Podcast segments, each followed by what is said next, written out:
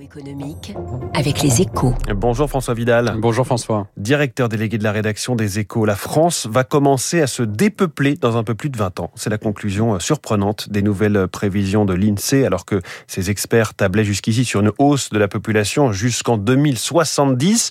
Vieillissement accéléré donc, euh, ce qui change la donne pour notre système de retraite François. Bah, S'il fallait encore un argument pour justifier la nécessité de reculer l'âge du départ à la retraite, l'INSEE vient de l'apporter sur un plateau, hein, car euh, la baisse des naissances que l'Institut prévoit et la promesse d'une réduction à venir du nombre des actifs permettant de financer notre système de pension.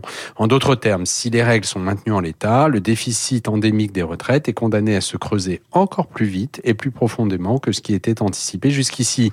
Pour mémoire, l'été dernier, le Conseil d'orientation des retraites, le corps, jugeait déjà très mince les chances que notre système de retraite revienne à l'équilibre d'ici à 2040. Hum. Et le fait que le corps vienne d'annoncer euh, qu'à l'avenir, il retiendra euh, des hypothèses de gains de productivité plus basses euh, pour bâtir ses projections, ça, ça ne devrait rien, rien arranger. Oui, c'est certain. Hein. Cette décision technique qui consiste à, revoir à la baisse l'hypothèse de croissance de la richesse, de la richesse créée par chaque actif année après année aura elle aussi un impact négatif sur les prévisions de déficit.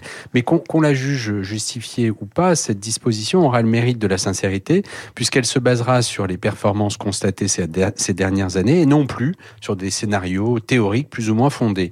Une chose est sûre, hein, François, si le corps intègre dans ses calculs ce changement ainsi que les évolutions démographique à venir, il y a de grandes chances que sa prochaine publication s'apparente à une opération vérité sur les besoins de financement de notre système de retraite.